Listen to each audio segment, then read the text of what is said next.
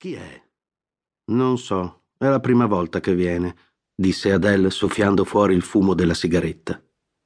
Pigramente cambiò posizione alle gambe, si aggiustò i capelli sulle tempie con qualche colpetto e contemplò la propria immagine in uno degli specchi che tappezzavano la sala per assicurarsi che il trucco fosse in ordine. Era seduta su un divanetto di velluto granata davanti a un tavolo con tre bicchieri di porto. Aveva un giovane alla sua sinistra e un altro alla sua destra. Permettete, ragazzi? Rivolse loro un sorriso gentile, confidenziale. Si alzò e, dondolando i fianchi, attraversò la sala per avvicinarsi al tavolo del nuovo arrivato. A un cenno del proprietario, i quattro musicisti di turno unirono le loro voci a quella degli strumenti. Ballava solo una coppia, una donna che lavorava nel locale e il ballerino professionista. Come quasi tutte le sere si aveva un'impressione di vuoto.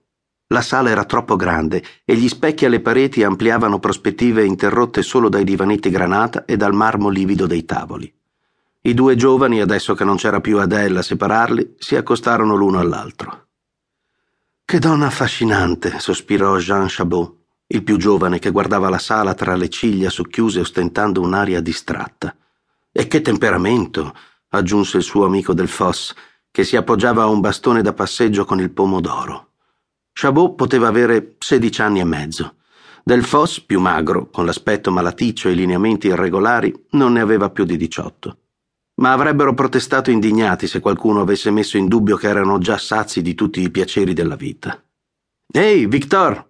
Chabot interpellò con familiarità il cameriere che passava. Conosci il tizio che è arrivato poco fa? No, ma ha ordinato champagne. E Victor, con un'occhiata eloquente, se ne occupa Adele. Il cameriere si allontanò con il suo vassoio.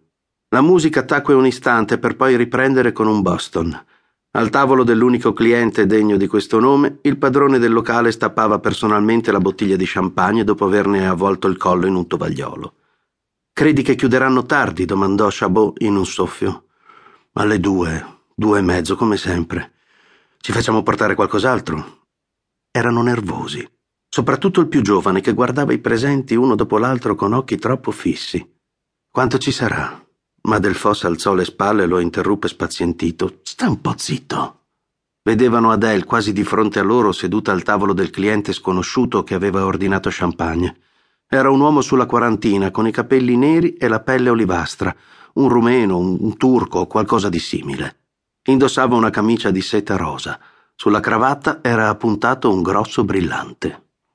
Non dava granché retta alla ballerina che gli parlava ridendo e chinandosi sulla sua spalla. Quando lei gli chiese una sigaretta, le porse un astuccio d'oro e continuò a guardare davanti a sé. Del Foss e Chabot non parlavano più. Osservavano lo straniero simulando un'aria sprezzante. E invece erano pieni di ammirazione, di un'intensa ammirazione. Non perdevano un particolare, studiavano il modo in cui era annodata la cravatta, il taglio dell'abito, persino i gesti disinvolti con cui sorseggiava lo champagne. Chabot portava un abito fatto in serie e le sue scarpe erano state risuolate un paio di volte. Il vestito del suo amico era di stoffa migliore, ma gli stava male. D'altra parte del Foss aveva le spalle strette, il petto incavato, la figura incerta dell'adolescente cresciuto troppo in fretta. Un altro, la cortina di velluto davanti alla porta d'ingresso si era sollevata.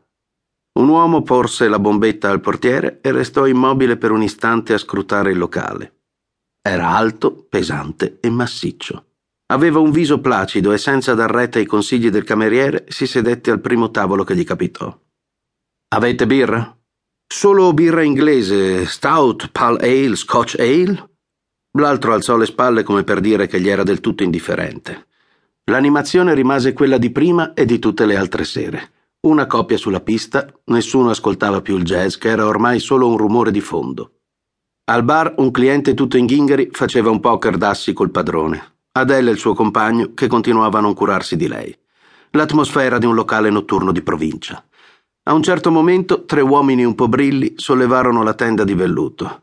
Il padrone si precipitò ad accoglierli. I musicisti raddoppiarono i loro sforzi ma i tre se ne andarono e si udirono scoppi di risa che si allontanavano. Via via che il tempo passava, Chabot e Del Foss si incupivano. La stanchezza, si sarebbe detto, incideva i loro lineamenti col bulino, dava alla pelle un brutto colorito livido e scavava profondamente